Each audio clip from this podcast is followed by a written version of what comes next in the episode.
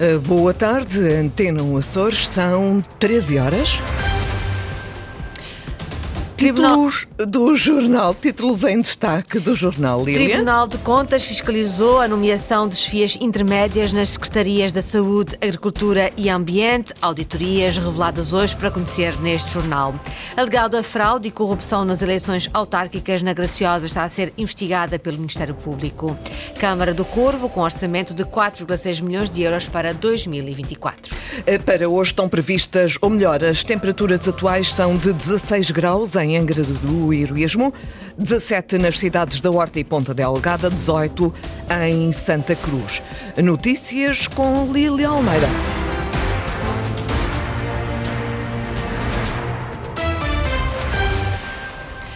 Tribunal de Contas recomenda ao Governo Regional mais respeito pela legislação que prevê a nomeação das FIAs intermédias. Na sequência de denúncias feitas em 2022, o Tribunal fiscalizou as nomeações em três secretarias regionais. Os relatórios foram divulgados hoje. Francisco Faria. Em causa a legalidade dos despachos para o exercício de cargos de dirigentes intermédios em regime de substituição.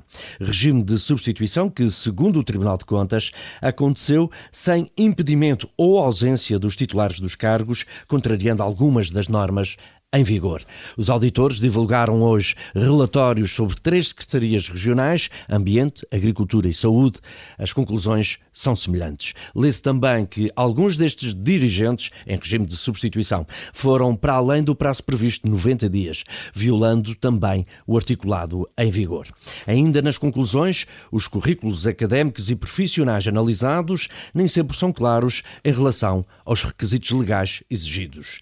Nas recomendações, o Tribunal de Contas pede mais atenção ao regime legal para a designação de dirigentes intermédios e respeito pelos prazos definidos em legislação, bem como o cumprimento dos requisitos legalmente exigidos para o provimento dos cargos. Os relatórios divulgados hoje são referentes a denúncias de 2022. Alegada fraude e corrupção nas eleições autárquicas de 2021 na Graciosa está a ser investigada pelo Ministério Público. O caso envolve o presidente da Junta de Freguesia da Luz, do Partido Socialista. É suspeito de ter pressionado os eleitores a votarem na sua lista. Ricardo Freitas. O Ministério Público está a investigar um caso de eventual prática de crimes de fraude e de corrupção do eleitor ocorrida nas eleições autárquicas de 2021 na Ilha Graciosa. O inquérito judicial, que resulta de uma queixa envolve o presidente da Junta de Freguesia da Luz, que é suspeito de ter tentado influenciar os eleitores a votarem no seu partido para que fosse reeleito para um segundo mandato. Jorge Ortins, do Partido Socialista, terá também transportado vários eleitores da freguesia até à respectiva mesa de voto, prática que é, no entanto, comum em muitas outras localidades. O Ministério Público, que está a investigar o caso, já requeriu, entretanto, o levantamento da imunidade parlamentar do deputado José Ávila, eleito pela Graciosa. Na altura, José Ávila era candidato a presidente da Câmara Municipal da Graciosa, mas será ouvido na qualidade de testemunha por representar o mandatário das listas. A Antena Açores tentou ouvir Jorge Ortins, mas o autarca socialista nunca se mostrou disponível para falar à nossa reportagem. Jorge Ortins acabou por vencer as eleições para a Junta de Freguesia da Luz com apenas seis votos de diferença em relação ao seu principal rival do PSD. Mas após recontagem dos votos, a diferença acabou por ser ligeiramente superior. De acordo com o artigo 187 da Lei Eleitoral, para as autarquias locais, quem levar um eleitor a votar em determinado sentido, ou comprar ou vender o voto, poderá vir a ser punido com pena de prisão até um ano ou multa até 120 dias. A Câmara Municipal do Corvo tem um orçamento de 4 milhões e 600 mil euros para 2024. Foi reforçado com verbas comunitárias. Prevê investimentos na retenção de águas, estradas e serviços públicos. Luís Branco. A Câmara Municipal da Ilha do Corvo já tem orçamento aprovado. Para 2024, a verba total prevê 4 milhões e 600 mil euros.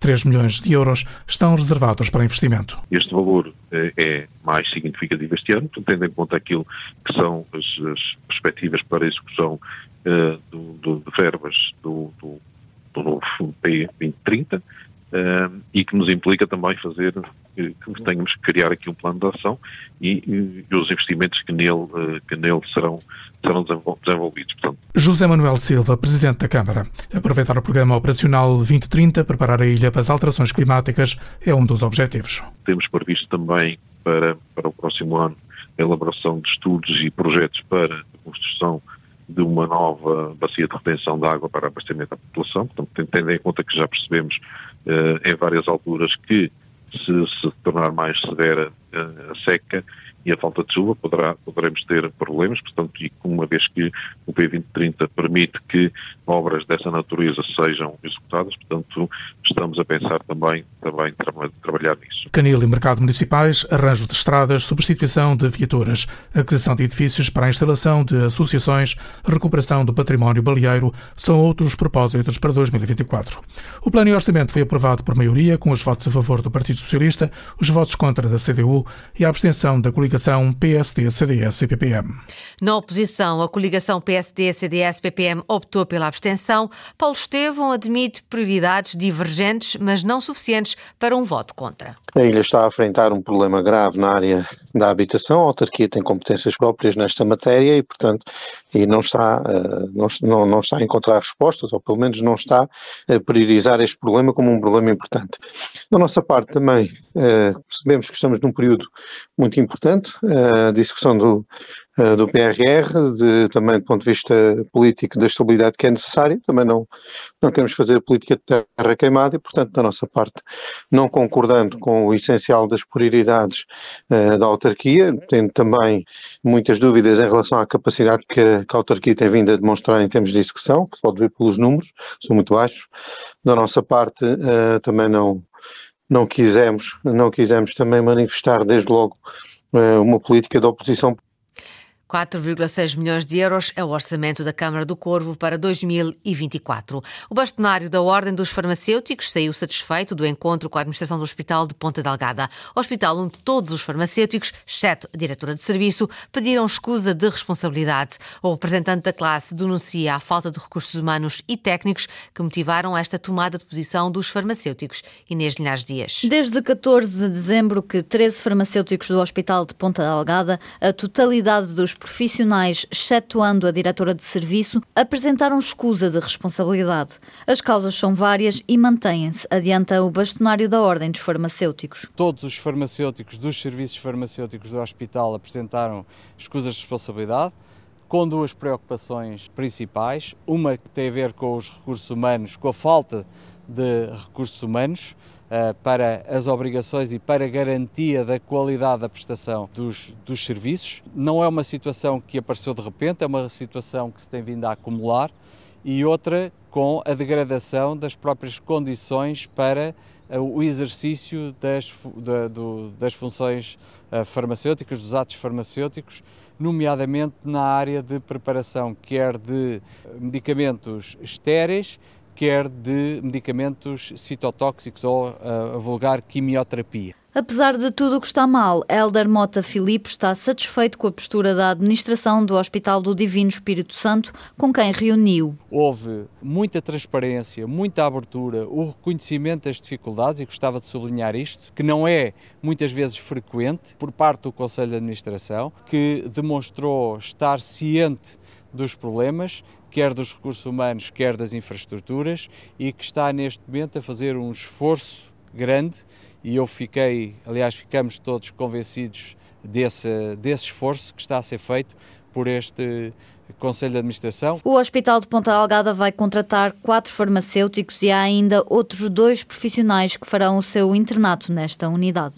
Regiões ultraperiféricas protegidas na revisão do pacote de gás e hidrogênio da União Europeia. No continente, a mesma empresa não pode ser importadora e distribuidora, mas essa facilidade vai ser permitida aos Açores e a todas as regiões ultraperiféricas da Europa. Luís Branco. As novas regras europeias para a descarbonização e criação de um novo mercado do hidrogênio foram desenhadas para facilitar a instalação de empresas nos Açores. Assim, as empresas que importam e distribuem gás podem operar sem restrições na região. Foi essencialmente isso, não ter restrições ao tipo de empresas eh, que podem atuar na, no, nos Açores e na Madeira. E se nós tivéssemos muitas exigências em relação ao tipo de empresa e à estrutura da empresa, podia incentivar as, as empresas de, de, de investir nestas regiões. Maria da Graça Carvalho, eurodeputada, lembra que a aposta europeia está no uso futuro do hidrogênio e para isso convida a região a não perder o passo. Há uh, vários projetos do, do Horizonte Europa, do Banco do Hidrogênio, uh, portanto, um, um, conjunto grande de, uh, de fundos que, que promovem tanto os gases renováveis, mas em especial o hidrogênio, que é uma grande prioridade dos financiamentos europeus. Mas tem que ser preparadas candidaturas, algumas só a região, outras em consórcio com outras regiões europeias, depende do, do programa. Uh, tem que haver uma candidatura, depois uma aprovação uh, e teremos como deputados disponíveis para dar esta informação dos, uh, dos fundos que estão ao alcance e, de, dos Açores. Esta legislação enquadra-se no princípio da descarbonização da Europa, tornando-a mais ecológica, sustentável e independente dos mercados de produtos fósseis. A legislação europeia impõe restrições a empresas no continente, impedindo-as de importarem e distribuírem gás e hidrogênio. Uma derrogação à lei europeia permite que essas mesmas empresas se instalem nas regiões ultraperiféricas sem qualquer restrições, de forma a melhor responder a mercados mais pequenos. O Clube Desportivo Santa Clara criou uma academia de estudo para os atletas dos escalões de formação. O espaço está localizado na sede histórica em Ponta Delgada. Henrique Linhares. É a concretização de um projeto que há muito Ricardo Pacheco ambicionava. A Academia de Estudo do Clube Desportivo Santa Clara já está a funcionar com professores à disposição dos jovens atletas. Neste momento nós temos cerca de 17 jovens a frequentar a Academia de Estudo, atletas do clube, de vários escalões. Nós achamos que o futebol não é só futebol, não deve ser só futebol. O clube também tem uma responsabilidade social muito importante e com certeza que é uma alegria ver uh, vários jovens aqui com explicações de português e de matemática a melhorar os seus resultados desportivos. Os pais também estão felizes porque veem que os filhos, para além de jogarem futebol, também têm um acompanhamento escolar. O presidente dos Encarnados destaca o investimento significativo feito na academia. É um investimento que foi possível graças ao apoio de um imigrante, de um imigrante